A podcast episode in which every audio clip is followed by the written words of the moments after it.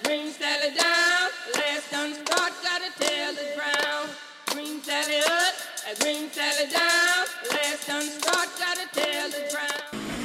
Momentum is also a very big thing in racing. And when you come off of something like what we're seeing Chase Elliott do, it has to give him a nod as far as momentum on his side. Four road course wins in a row. Chase Elliott's going to do it again at the Roval. Great job, bud. Great job. Awesome drive. Appreciate it. Great job, guys. Welcome back to the Full Tank with Phil podcast, the first ever podcast about gambling on NASCAR. We're taking the green flag on yet another episode coming down to the end of this season. On this week's episode, we will be recapping the Roval. How did we do? Spoiler alert, we did pretty well.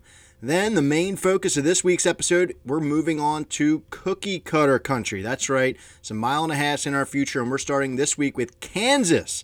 We're going to break down our money line picks for Kansas, then get into some props and some top tens and some head to heads, just like always. So, Kansas is in our windshield this week. See if we can do as good as we did last week at the Roval. And then at the very end, in the Phil's Fired Up section, we're going to talk about the playoff breakdown. They made some new cuts. We got eight guys left, so we're going to talk about just the playoffs in general and also some bets that would be nice to have if anybody out there is listening. So, just a jam packed episode here coming up talking about Kansas and the rest of it. So, let's start, as always, looking backwards. And in this case, I'm smiling as we're looking back this week. Charlotte Roval.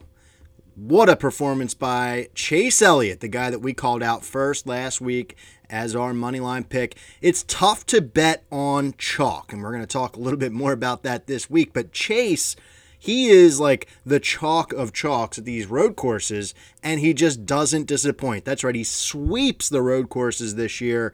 He went down to Daytona and got it done, and he's got four in a row now. I mean, he's just the guy, and you know, when you're betting on guys like that, it's a little nerve wracking at first because you're gonna have to put up a lot more money to really see a, a big benefit from it. You know, it's not cashing in on a long shot uh, type of feel to it, but it still feels really good. Actually, probably feels a little bit better when you double down, triple down on a guy and he just comes through for you. So, really great to see that. He's just too good, and I don't know how they're going to stop him next year with six road courses. My goodness. Love to see a season bet to start the the season. How many road course wins will Chase Elliott have over under?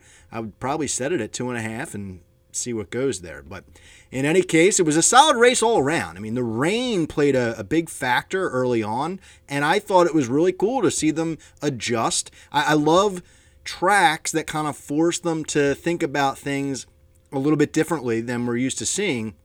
And in that case, how they dealt with the rain tires was a big deal, big storyline in the race. And I thought that the crew chiefs played that really well to, to see the guys like the Elliotts and the, the favorites, the Martin Truexes of the, the world, have to battle through that and, and get up front. You know, you saw the difference that it made with Ty Dillon just cruising to the front after the rain stopped or the, the wetness on the track stopped.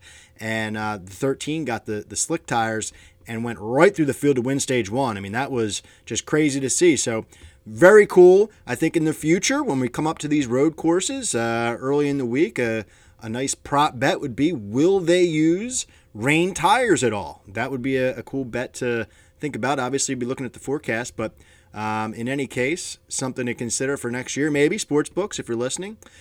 Bowyer, I mean, let's talk about Bowyer. He was our long shot guy, and he would have cashed in, I, I think, a big ticket. If I'm remembering correctly, Fox Bet on race day had him at plus 2200. Uh, DraftKings had him at like plus 1400. So big discrepancy there for Bowyer on the money lines. But I had him at plus 2200 and he was cruising in stage one. Kind of let us down a little bit, but he did make it fun. It was nice to, you know, picture what that payout would have looked like. But great race all around, and they did knock out four guys. And, and Kurt Busch uh, advancing, but his brother Kyle not. That was uh, something that I don't think a lot of people saw at the beginning of the round kind of happy to have Kyle out of it just because I'm kind of sick of the the attitude that he's had and just the overall storyline around that. You know what I mean? It's just not his season, it seems like. So, you know, we'll move on. But the other guys, I mean, Austin, that storyline comes to an end, the underdog story, Austin Dillon. Clint Bowyer, it would have been nice if he got that win, but now that he's going to the Fox broadcast booth, as we predicted a few weeks back, um, you know, kind of sad to see him go out like that. He looked just devastated. That's a meme waiting to happen.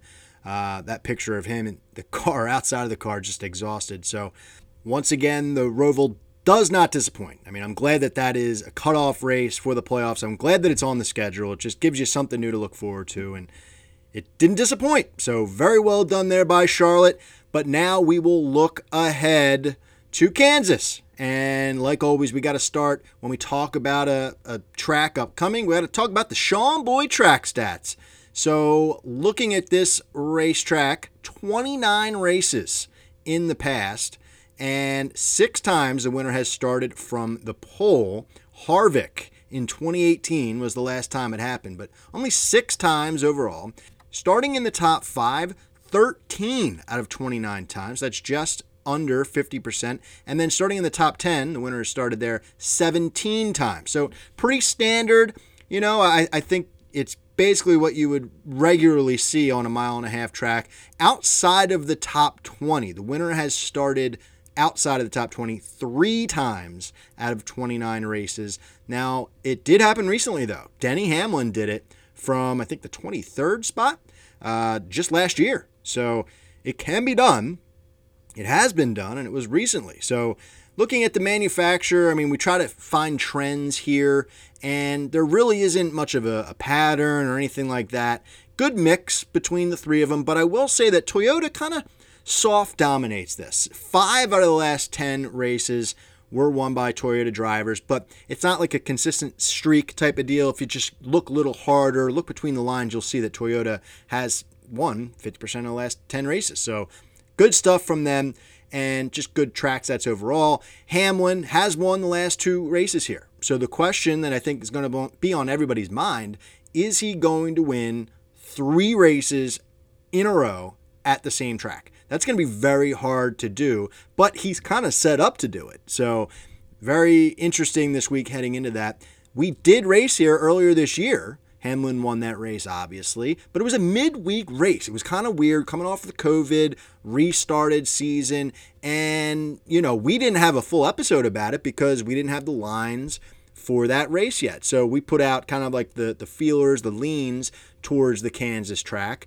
And um, yeah, I mean, we did not call Denny out in that race, so you know, we'll see. So the strategy, looking at the odds, there are two guys as the heavy favorites, and there's no surprise who they are. But then there's a group of about five to eight guys that are all within the same realm of you know their odds, and then it's a huge jump to the rest of the field. So it's about like plus 400. A couple guys, it's Hamlin and Harvick going off as the favorites on the money line drops to about 1400 or so, and then it just skyrockets to about 2000, 2500. Um, very crazy. So the strategy this week, I'm not really messing around. I don't think that this is a racetrack where you're going to have a, a crazy winner. So I'm really going chalkish, is what I call it. I'm not going to go hard chalk, but chalk-ish. And I'll talk about why I'm saying that here as we go through the winners. That doesn't mean I don't have a, a wild card pick. I do have one, but tune into the prop bet section for that because for my money lines, I'm going to stay, you know, in that group of about five to eight guys. So let's start with my first money line pick, and it's going to be, you know, if we want to talk about chalk, my strategy is when you're looking at Harvick or Hamlin, you have to choose one. If you're going to bet on one of the favorites, you can't bet both. You know, it just doesn't behoove you as the gambler to do that. If you're spreading your money around, you want to pick a guy like Hamlin or Harvick and then go with a, a guy further down the list with some better odds for you. So in this case, comparing the two, I'm going to go with Kevin Harvick. Plus 400 is his odds. This is the man with all the stats when we're looking at this racetrack. And when you compare it to Denny, you know, he just stands out to you when you're digging into the numbers here. And I also don't think Denny is going to repeat. Sorry, three-peat. I mean, it's just so much harder to do. So, looking at the last 10 races for Kevin Harvick, two wins, five top fives, seven top tens. He won 2018 in the spring from the pole, like we said, and he also won the 2016 fall playoff race. So pretty good there. And I mentioned he's the man with all the numbers and all the stats. He's first across the board at all of our common stats that we look at each week. So for driver rating, out of everyone, he's first. 108.6 is his driver rating. That is very good on any racetrack. And it's really what you want to see on a mile and a half. Then, average finish, you're talking about all time average finish, he's first in that category, 9.6 for his career. And then in the last 10 races, it goes even better for him, 6.9. And that again is first on the circuit. So just really good stuff. And it just makes it easy for you, really, because, like I said, I'm not a guy who's going to bet on both favorites. I'm choosing one and then spreading my money out down the list. So when you're putting them up head to head, how can you not take the guy who is first in every category? It just makes sense to you.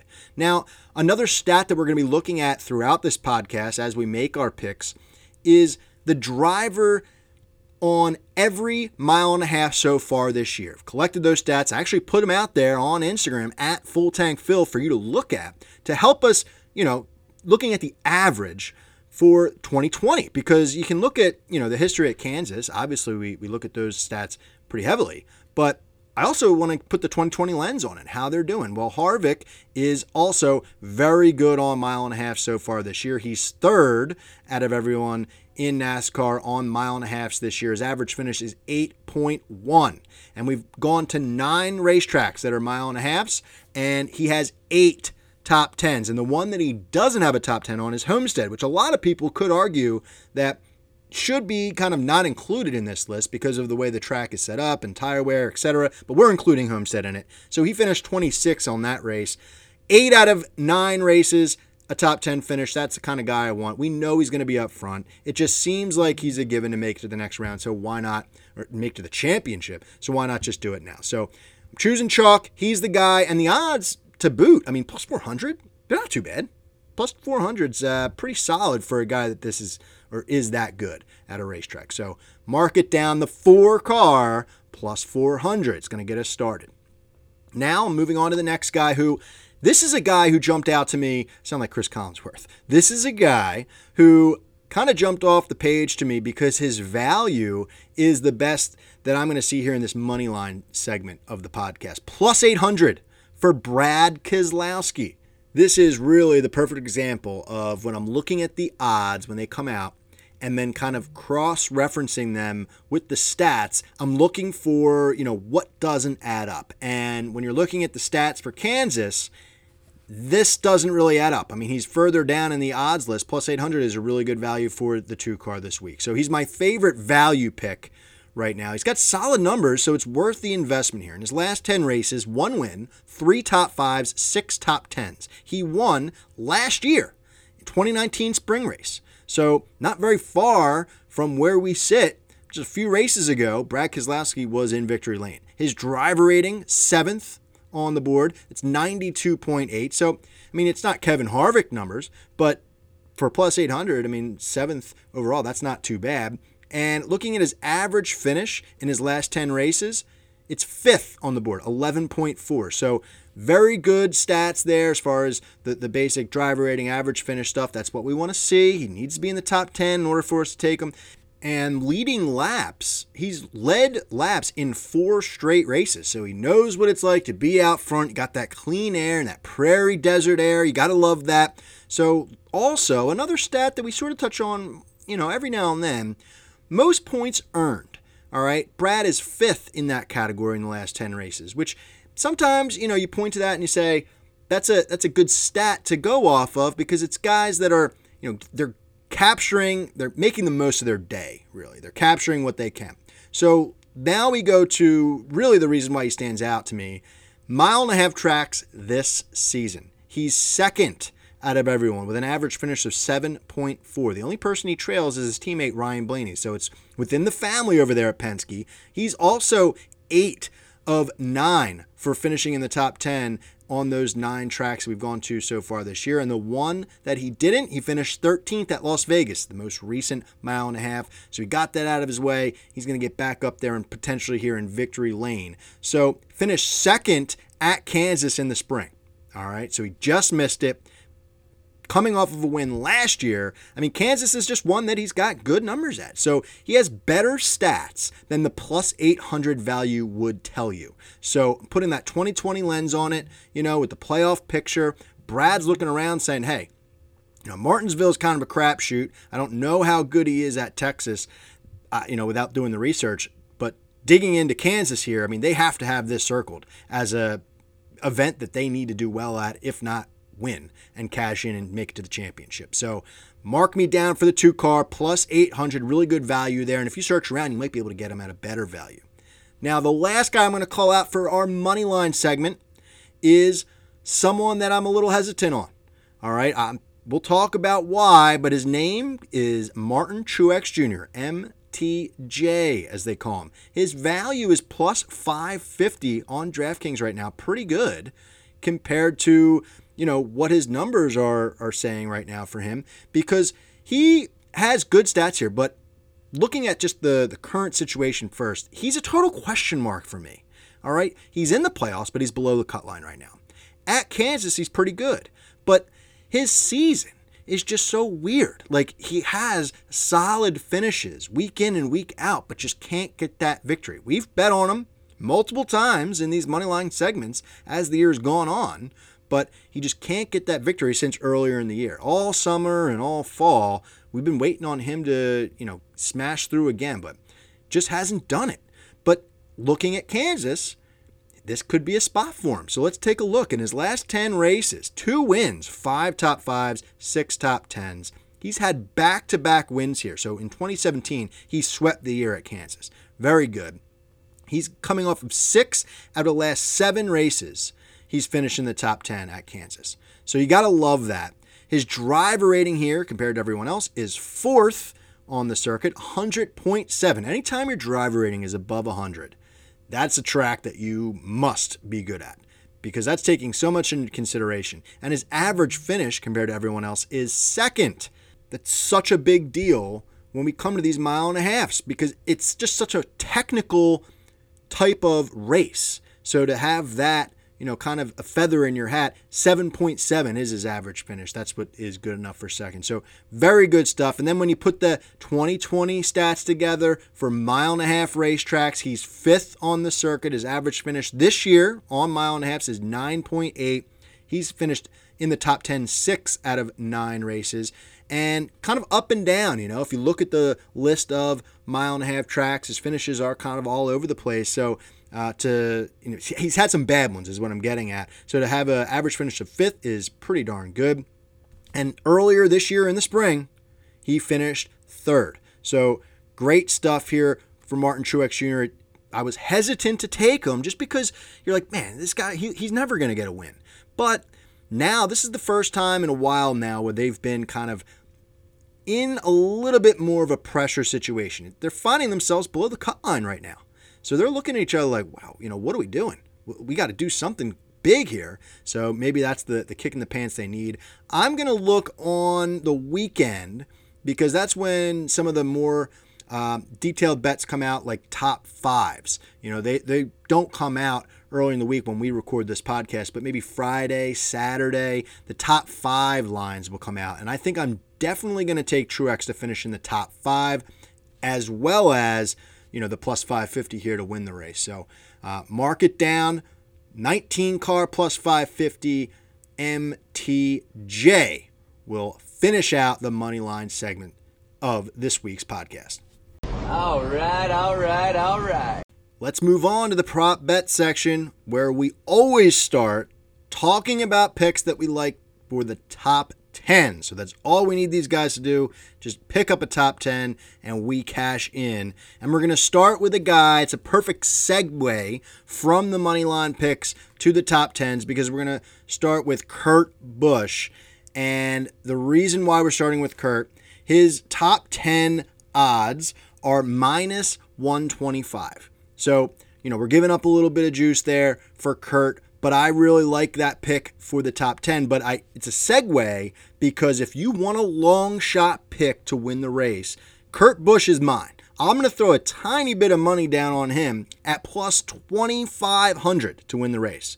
And the reason for all of that, the reason why I like him to finish in the top 10 and maybe even a moonshot flyer to win the race, is for all of this stuff here. So he is kind of the underdog story that's left in the playoffs. I guess you could consider Alex Bowman in there as well. But at Kansas, his stats are sneaky good. So if you look at average finish, he's fourth out of everyone at Kansas in the last 10 races. 8.9 is his average finish. That's all we need. Finish in the top 10, 8.9. That'll get it done. And if you look at 2020 season, average finish on mile and a half racetracks, he's fourth on that list as well.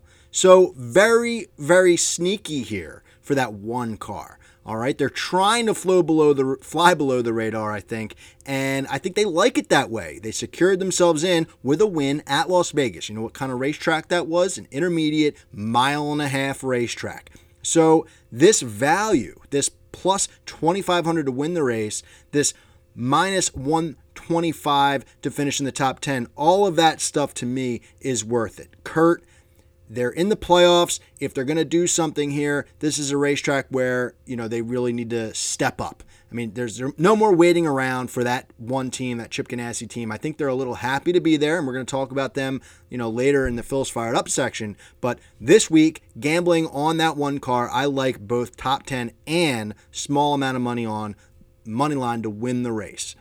And even in addition to that, I mean, talk about daily fantasy, Kurt Busch has to be a play in your daily fantasy lineup this coming week because of these stats. I would, you know, the, the values aren't out yet for the daily fantasy rosters, but I would imagine that he'll be right around that median mark, that $8,300 mark. I would take him if he's up around, you know, 9,000 too. So Kurt Busch, one car. I like him very much this week at Kansas. I think they need to do something, and I think he'll pull through for us. So now we'll move on to another guy who is sneaky good. This is something that I'm just confused about, and I'm going to talk it out here on this platform. Erik Jones going off at plus 100 to finish in the top 10. I don't understand what's going on with Erik Jones. How does this guy not have a ride for next year? They barely gave him a shot at Joe Gibbs, and they took his ride away from him so quickly.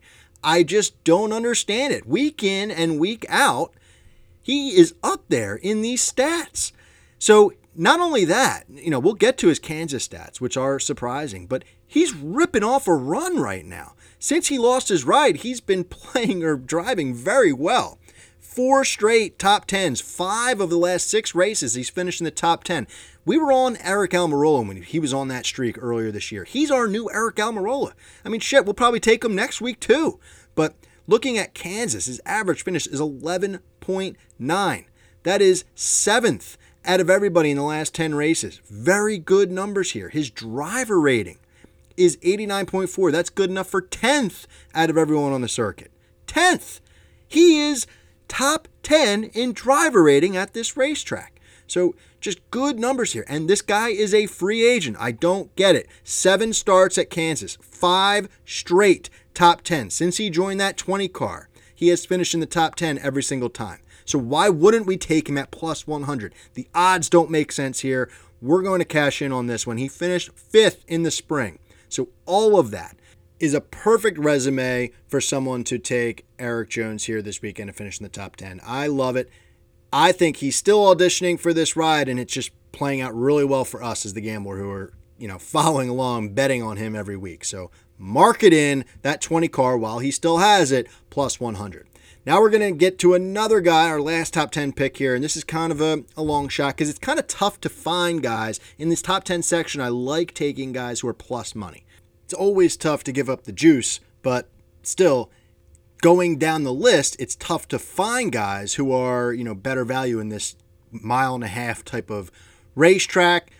Tyler Reddick is someone who kind of jumps out to you as, hey, let's just take a shot on a guy. So he's going off at plus 135, so pretty good value there. Now, his average finish is 11th. He's only raced here twice. And in the spring in 2020, he finished 13th. Now, something that was kind of surprising to me 2019 he actually got a shot at cup racing in the 31 car for rcr as a third vehicle and went out there and scored a top 10 he finished ninth. So pretty good stuff there for the youngster. I mean the rookie here is having a good season.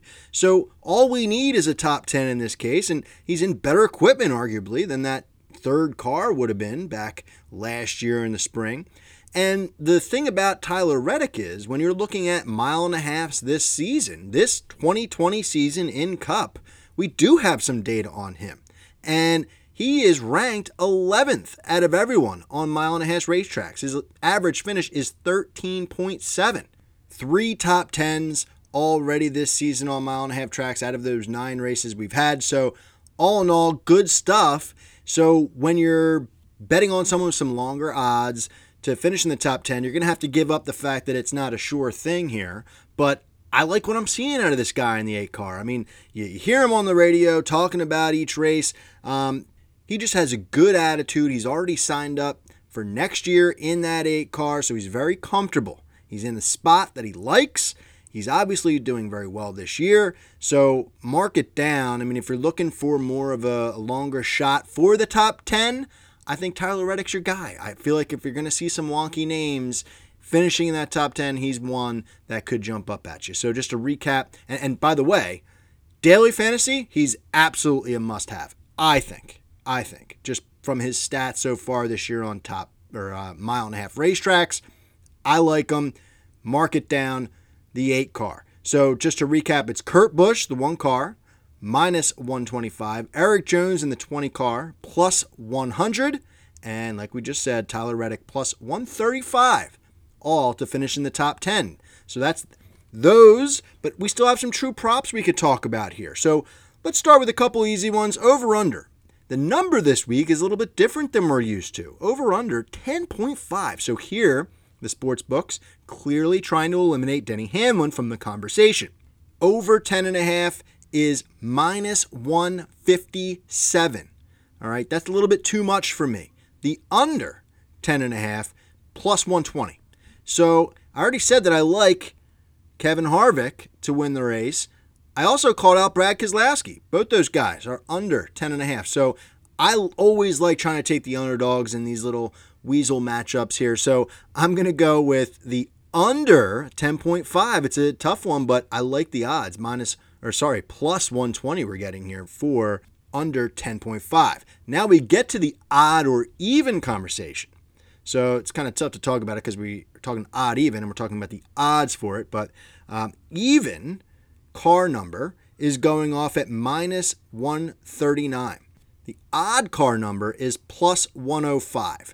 So obviously, you know, we're looking at it. I, I called out two guys who are driving even number vehicles looking at who would be winning the race if you did take odd, who you'd be cheering for. Well, you'd cheer for Truex, you'd be cheering for Chase Elliott, Kurt Busch. You know, those guys are the ones that are really going to get it done for you if you're cheering for the odd, which is the underdog. But the thing is, I don't think that. Oh, and Denny Hamlin, by the way, too. Plus 105 as the underdog in this one just isn't enough for me. So I think I'm going to take the even on this one, minus 139. It's just not enough. I, I really like the even to win this matchup here. And just thinking about it, I mean, if you were a Kevin Harvick fan or you somebody that really believed in him in this weekend, my goodness, you could really clean up. You could take Harvick money line, you could take Harvick top 10, top 5, even car number, and under 10.5. I mean, that would just be a huge payday for you. So um, I'm not sure if they let you parlay the over unders and the odds or evens, but uh, under and the even would be uh, a very interesting parlay there. You're still getting Keselowski and Harvick in that matchup, so um, I like it. But you're also getting Almirola, who's you know not great on this racetrack. We're not talking about him uh, so far, but um, you would also get him in in there as well. So odd or even, over under, those are always fun to kind of mess around with. Now, I want to talk a little bit more seriously about the top Chevy driver. This is an interesting one because in the last six races at Kansas, the top Chevy driver has either been Chase Elliott or Alex Bowman. which those are the two guys who are still left in the playoffs. So you'd have to imagine it would be one of those two guys again, right? I mean, if you know the playoff picture were to unfold the way those guys would like it to, they would be up there. Chase is going off as plus 115 to be the top Chevy driver. He's done it four out of the last six years. And then Bowman is a big jump to him, plus 550 to be the top Chevy driver. He's done it twice in the last six years. After you get past six, I know you probably say like that's kind of a weird number to, to pinpoint, but at that point, you're getting into guys like that aren't even around anymore. Kyle Larson, Jamie McMurray, uh, Kevin Harvick driving for Chevy, so it gets a little wonky at that point. But focusing in, I mean, it's really either one of those two guys, which I found, you know, not surprising, but interesting because they're both still in the playoffs. So I think um, as some some backup, I mean, if you like the longer odds, then Bowman plus 550 is right up your alley there. Um, plus 115, still pretty solid for me. You know, I, I, think I might be looking at Chase in that matchup there. So, uh, and if neither of those guys, you're not loving either of those, then the odds go even more up. You know, if you want to kind of fade that stat a little bit, Kurt Busch plus 600, and then it gets, you know, even more wild at that point. Byron plus 900, Jimmie Johnson plus 1,000. So it gets a little out of control past the, the top three guys there. But once again, I mean, we're seeing that big drop off from Chase to the next best guy. So plus 550 for Bowman for those of you out there who like the long odds, because it's not that out of the question. And then the last thing we're going to call out is the manufacturer pick. I'm going to go with the Goldilocks here, not too cold, not too hot, right in the middle. Toyota is uh, not the favorite, not the long shot. They're right in the middle, plus 150 to win the race. Why do I like Toyota in this matchup? Well, we talked about them in the Sean Boy track stats, how they've won five of the last 10 here at Kansas. And if you're taking Toyota, you're getting Martin Truex, you're getting Denny Hamlin, who we haven't called out. Um, you know, we, we said we're taking Harvick over Hamlin, but, you know, it's a little bit of insurance there. And you're also getting Kyle Busch, who is out of the playoffs, but I mean, he's never gone a season without winning a race. So you still get that 18 car in there as well. And Erik Jones, you know, as kind of a throw in. So um, I like Toyota in this matchup. In, in, the matchup of manufacturers, plus 150, the odds are what I'm looking for here. So mark me down for Toyota in that one. And that's going to finish up the prop bet section this week. We're going to be here all day. We're going to be here all day, baby. I like this kind of party. Now we're going to move over to the head to head section. I'm dying to get into this area of the podcast. It's just so exciting. Most people love betting on head to head matchups just because it's so easy, right? You just got to pick one guy to beat another guy. But it is a little bit more difficult than that. So before we get into the four new matchups that the books have thrown out there to us for the Kansas Speedway, I just want to call out the fact that they have made it available to put together what I've been labeling lottery parlays. Now, what that refers to is taking all of the, the head-to-head matchups that you possibly can in a given week in a given sports book and throwing them all into one huge parlay. Now I'm calling them lottery parlays because the odds that you're getting are astronomical. You can bet just a small amount to win a very large amount. And in my eyes, I feel like you have better chances to win a parlay like that than actually hitting the lottery. So, lottery parlays have been all the rage lately. I usually post them on Instagram at Full Tank Phil on race day. But just giving a look right now, recently they've been a little bit better because when you're putting together a parlay, you cannot combine uh, matchups where the same driver is involved, right? So recently they've been avoiding putting out matchups where you know the, there's been a duplicate driver, which is good for the lottery parlays. Uh, earlier this year, you know, you'd have Kyle Busch in about four matchups out of a total nine, and that really limits the amount of uh, legs you can have your parlay. But this week, right now, there are 10 fresh matchups out there, and you can include all of them in a lottery parlay. I just went down the list real quick, not even looking at who I was taking. I just took the favorite in every single one of those matchups 10 matchups, and if you put that all together, your odds sure is a lottery. Plus 35,214. So if you bet a dollar on that ridiculous parlay, you're going to walk away with over 350 bucks. Not bad, and it's a nice little fun thing to do as you're kind of moping around on Sunday morning trying to get your day going. Uh, I like to to drink a cup of coffee and just kind of go down the list, adding stuff like that up. So give it a look, lottery parlays, and see who I'm taking this week on Instagram stories. So the other thing that I want to throw out there as we're getting into these picks is I kind of already mentioned one of the matchups. So the books right now have Harvick versus Hamlin out there as the premier matchup, and that makes total sense. These two are the heavy favorites in this race this weekend. And I'm not going to dive into that as one of the matchups that I, you know, choose this week because I feel like I've already kind of chosen that, right? I mean, I, I took Harvick to win on the money line over Hamlin. Now, sometimes what I like to do in this situation where we have two guys that are just really good up at the top, sometimes I like to take the opposite guy who I've taken on the money line in a parlay. So, for example, I took Harvick to win the race. Sometimes I, you know, counteract that by maybe taking Hamlin in a, you know, short little parlay situation, kind of hedging the bet, little Hamlin hedge there. Uh, so that's all I'll say. I mean, I, I, feel like I've made my point with Harvick over Hamlin, but um, that doesn't necessarily mean that, you know, I wouldn't throw Hamlin into a, a random parlay as I get cooking on Sunday morning. So with that, let's get into some picks. We got four fresh matchups here, and we're going to start by two guys who are in the playoffs. Perfect matchup. We're going to talk about these two uh, in a little bit, and Phil's fired up when we break down some of the playoff action. Alex Bowman versus Kurt Busch. So these are the two guys at the bottom of the totem pole right now with eight drivers left in the playoffs. And I took Kurt to finish in the top 10.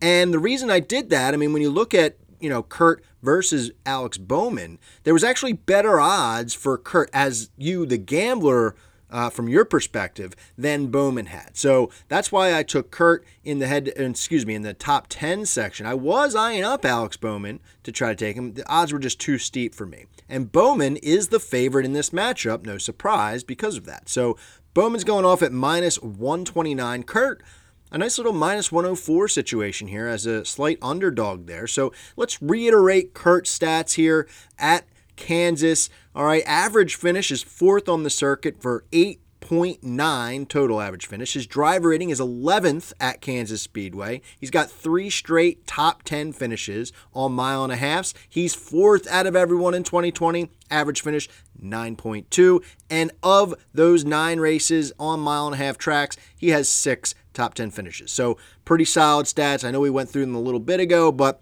just need to reiterate as we compare. So now if we look at Alex Bowman, seven races lifetime. It's really six because he was in the 88 car for six of those races. Uh, one top five, four top tens. Not bad. Average finish 12.3. That's good enough for 11. So a big difference there between the two. His driver rating is a big, scary number. All right. 21st out of everyone. That's really kind of surprising when we're talking about somebody like Alex Bowman. So, just to compare, Kurt's was 11th. So now it's a huge drop off in that stat. And that's a stat that we hold in high regard here. So, mile and a half racetracks this season, he's 17th out of everyone. Two top 10s out of nine races. And his average finish on mile and a half so far this year, 17.2. Not good at all really, in those stats that we're just breaking down, especially when you're comparing them to Kurt. So why is the favorite? I'm not really sure. So at Kansas, head to head, they've been on the track together seven times. Kurt wins in a best of seven, four to three. Game seven is what it took. But recently, if you want to throw a little bone to Alex Bowman here, he's three and one. Bowman is in the four most recent races here. But the key stat for me, I mean, you can look at all that stuff, and I was leaning Kurt then you know you kind of say, well, maybe recently Bowman has his number here, but this season, 2020, Kurt is 7 and 2 versus Alex Bowman. To me, with all of those stats that you had earlier about Kansas, you factor in the mile and a half stuff for 2020, and it really makes sense for me to take the underdog here. I'm going to go with Kurt Busch, minus 106. I mean, you're making out as the gambler here with the underdog pick, better odds. So the stats are there. It's an educated underdog pick. So lock me in for the one car in the top 10, but also in this matchup versus the 88. Now we're going to move to a different type of matchup. All right. Actually, the rest of these, all three of them, are basically three guys who just got eliminated versus people who are already out of playoffs. So we're going to start that set of matchups with Jimmie Johnson versus Clint Bowyer. This is such a cool matchup because what we found out last week, Clint is retiring as well. So these are two guys that are both calling it quits. They've got four races left in their full time NASCAR careers. So very cool to see the books identify that and throw them up against each other in this matchup. So the really going to come down to mindset. And I had a way that I was thinking as I wrote some of this stuff down on paper and I changed my thought process as I was going through it. So Clint Bowyer, we'll start with him. He just looked exhausted coming out of the Roval, and, and I know I touched on that earlier, but you have to consider how is that going to work for him you know, moving on, getting knocked out. You know, he really worked his way into that position, really had a nice shot at it to win that Roval last week, and it just kind of slipped out of his hands. So, how is he mentally? You know, is he going to be able to get it back together and, and do something at Kansas? I wanted him for the top 10, but I just didn't like his odds combined with his stats here. So, in the last 10 races, he has one top five, three top 10s. His average finish out of everybody is 14th. It's 16.8. But that's, you know, not great. One thing you got to consider this is his home track. He's never won here. So he's got one last shot at it to, you know, really do something special and win at his home track. Now, if we flip it over to Jimmie Johnson, it's a little bit different. All right. Jimmie, in his last 10 races here, two top fives, four top tens. That's pretty similar. Actually, his average finish is quite similar 12th out of everyone. Uh, 14.8 is the number for his average finish. So those stats right there are pretty even with Clint for the most part. But the big one here, driver rating between the two. Jimmie's driver rating is third out of everyone. Clint's is 14th. All right, not great. And Jimmie has three career wins here. So clearly that driver rating was a lot of Johnson earlier in his career when he had a lot more success. So going into it, I was thinking, you know what, Jimmie's got the stats here. I mean, he's he's got the history, he's got the stats. That's what I like. But but not so fast as Lee Corso would say on college game day on mile and a half tracks. All right, Clint, his average finish this year in 2020 is 14th. Johnson is 19th.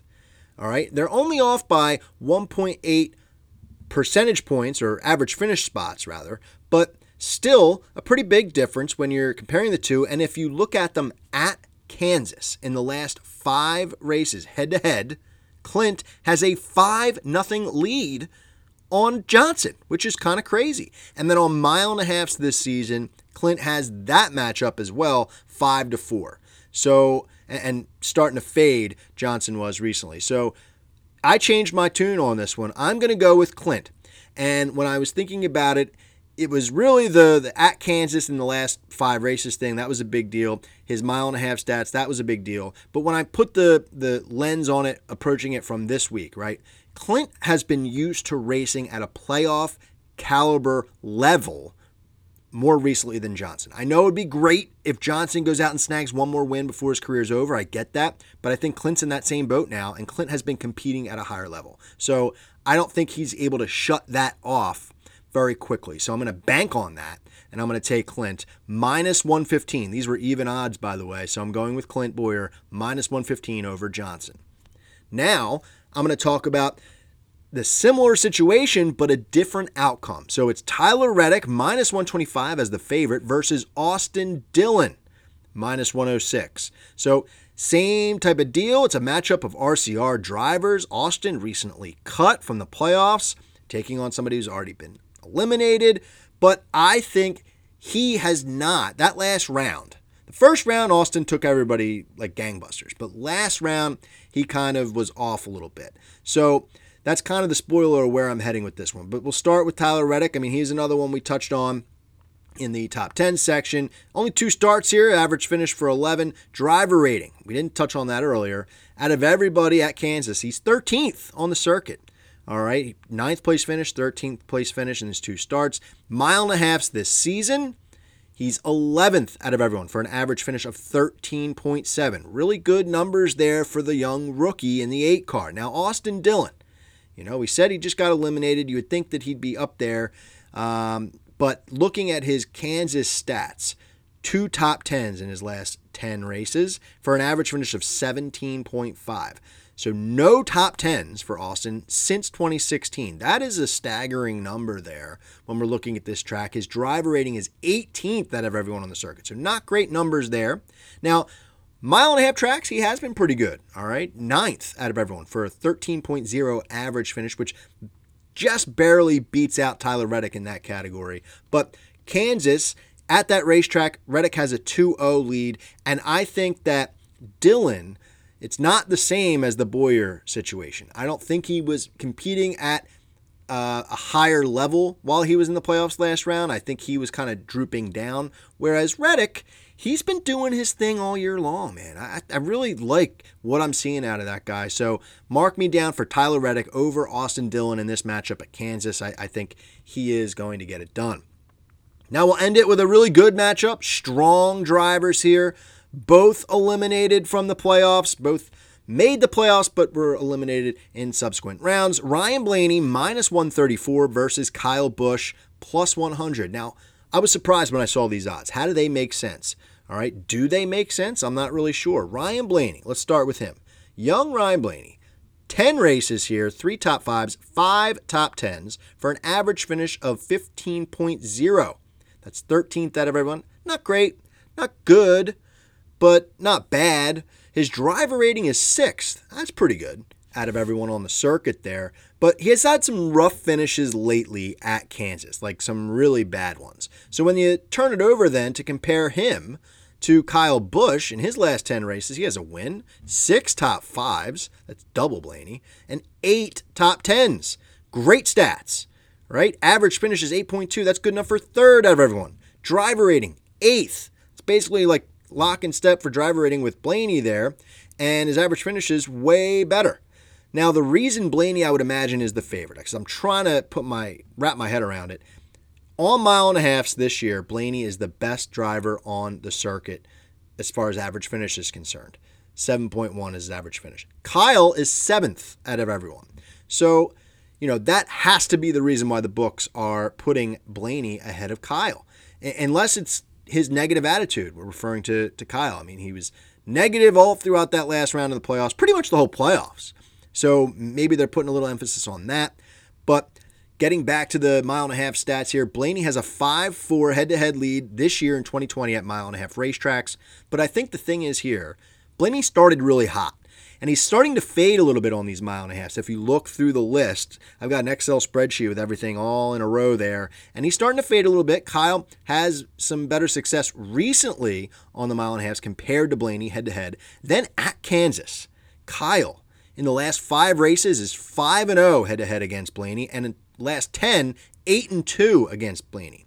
So, you know, the odds are what really drive me in one direction here. Seeing Kyle Busch is available at plus 100 just speaks to me. I think that he is not satisfied, even though he's eliminated from the playoffs. He's still Kyle Busch. He is upset anytime he doesn't win a race, and he's looking at not being able to, to win a race all season, something that's never happened.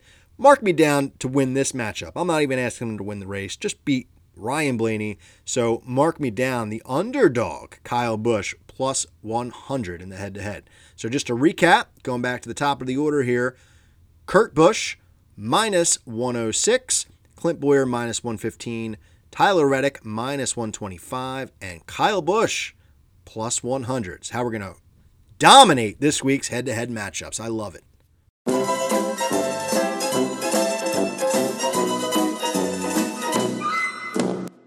So we're going to finish off the podcast this week with a Phil's Fired Up, just breaking down the playoff action and kind of describing what I'm looking at this weekend as the race unfolds because the playoff situation really makes it interesting and especially when you narrow in on a certain set of drivers, okay? Then I'm going to just get to some potential bets that I think would make it fun, especially this part of the season, and how we may actually be able to get those to come to fruition. So let's start by breaking down the playoffs, all right? We've got eight guys left, and I think there is a way that you can make watching at Kansas this weekend a little bit more fun because I think in this round of the playoffs, you're going to have to expect something catastrophic to happen to one or two of the playoff drivers. But let's just start by using some analysis, some, you know, data driven conversation here, and just say that the first two guys, Harvick and Hamlin, they have such a huge lead from the point situation. You could almost consider them a lock for the championship just from points alone. Even if, you know, two other guys were to go out there, the only way that both of those guys I think aren't making the championship is if three other drivers win these three races, which I think is going to be tough to do to see happen and you know, looking at their point situation, I mean, they haven't had bad races. You talk about something catastrophic happening.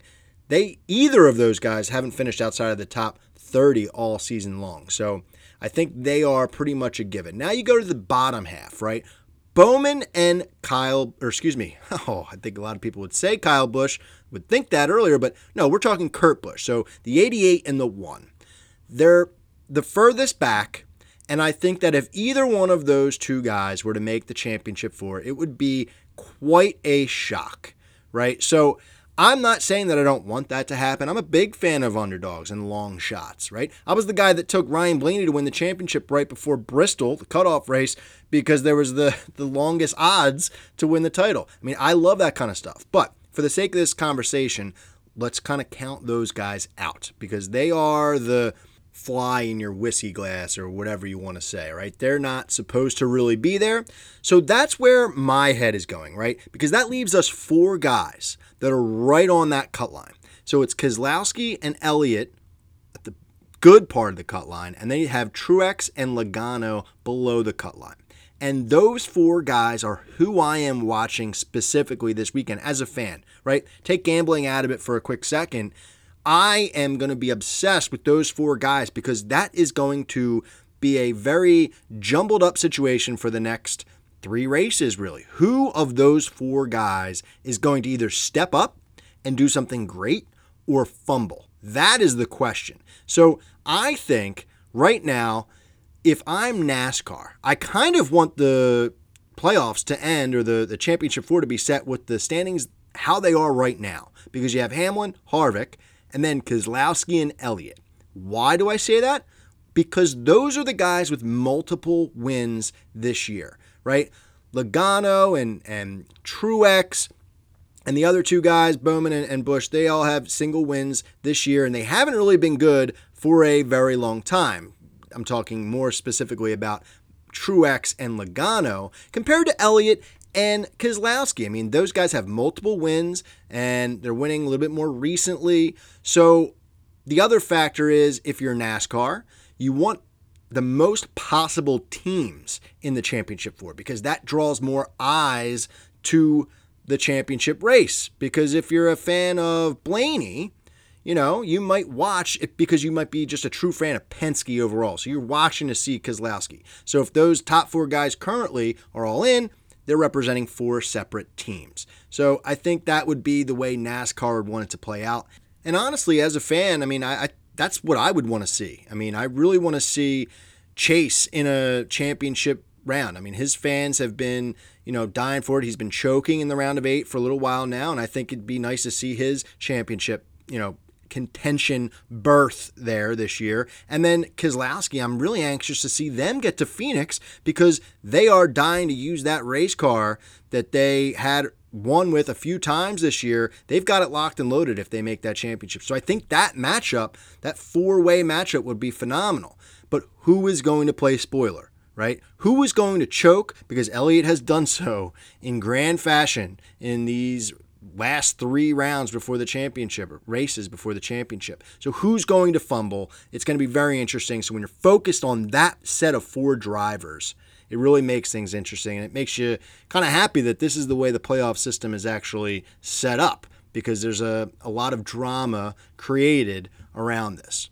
But now let's transition to kind of talk about more of the gambling perspective. And we always talk about bets that we'd like to see on this podcast when they become available. And I might have mentioned this last year at some point, but I have to say it again because this is the perfect time of year. These three races where there should be a bet out there where you can bet who's going to win the race a playoff driver or a non playoff driver. Because up until now, you know, it's really 100% of the time going to be a, a, playoff driver that's winning. But there's only eight guys left, and there are some pretty heavy contending guys that could snatch a win here late in the season. So I think that bet is a must. I think the sports books overall should be taking advantage of the fact that there are playoff drivers and there are ways that you can kind of create bets along the way. That being the most easy one of them. But another one that I think would be really fun to bet on but also break down in a conversation, just shooting the shit with your friends or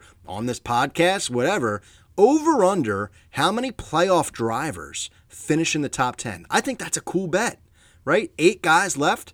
And what would be really cool, so I'd say the line would probably be set at like four and a half, right? You'd probably say like half of them plus a hook.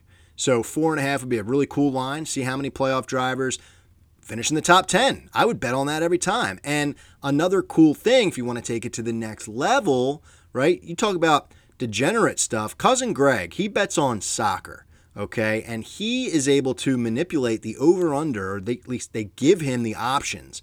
How many different options you want to take total goals in the game. And he'll see the options out there like 0.5, 1.5, 2.5, bring it all the way up. You should have that ability too in NASCAR. How many playoff drivers are going to finish in the top 10?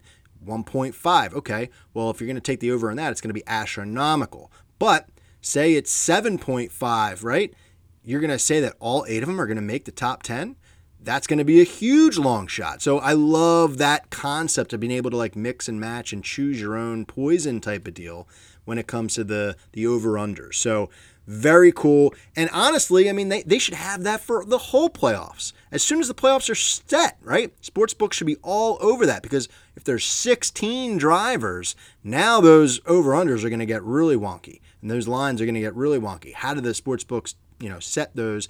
It'd be really fun to kind of keep track of. Just another metric or another stat to follow along as the playoffs unfold. And um, I, for one, see a potential for stuff like that to get done. So the way I see that happening is as these sports books open, we talked about, you know, breaking down the different sports books a few episodes back.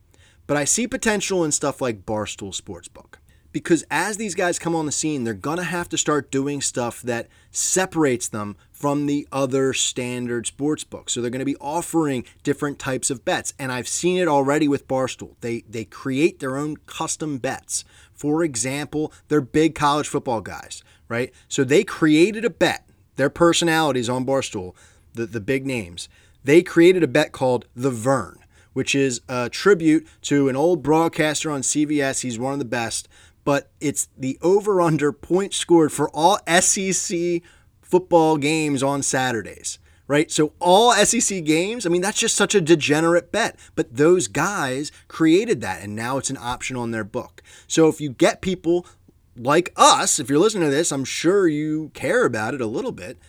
If you're commenting on, you know, people like that, the, the Barstool Big Cats or the Prezes, you know, those people of the world, those are the guys. And I'm not I'm using Barstool as an example here, but it could be the next big sports book that opens up. There is potential. I'm, I'm seeing a window. So if we're loud about it, we might be able to make some change down the road. I don't think this kind of stuff is going to change for the end of the season, unfortunately, but come Daytona next year, maybe there'll be some new options out there if we're loud enough. So custom bets, I think these books can make it happen as they try to separate themselves from the rest of the crowd, and that would just be even better for us. So cross your fingers. We'll see how things shake out. Daytona 500 2021. Well, that's going to be the checkered flag on another episode of Full Tank with Phil. Thanks for listening. Remember, follow us at Full Tank Phil on Instagram. Let me know what your picks are. Let me know why I'm wrong. We could talk about it and keep your eyes peeled for that lottery parlay as we come up this weekend for Kansas Speedway. It'll be a good one kicking off the final round of the playoffs. Remember, drive fast, take chances, and we'll see you next time.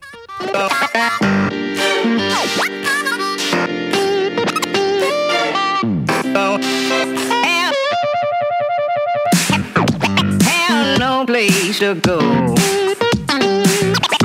Have no place to go. Darling, have no place to go. Have no place to go. Goodbye.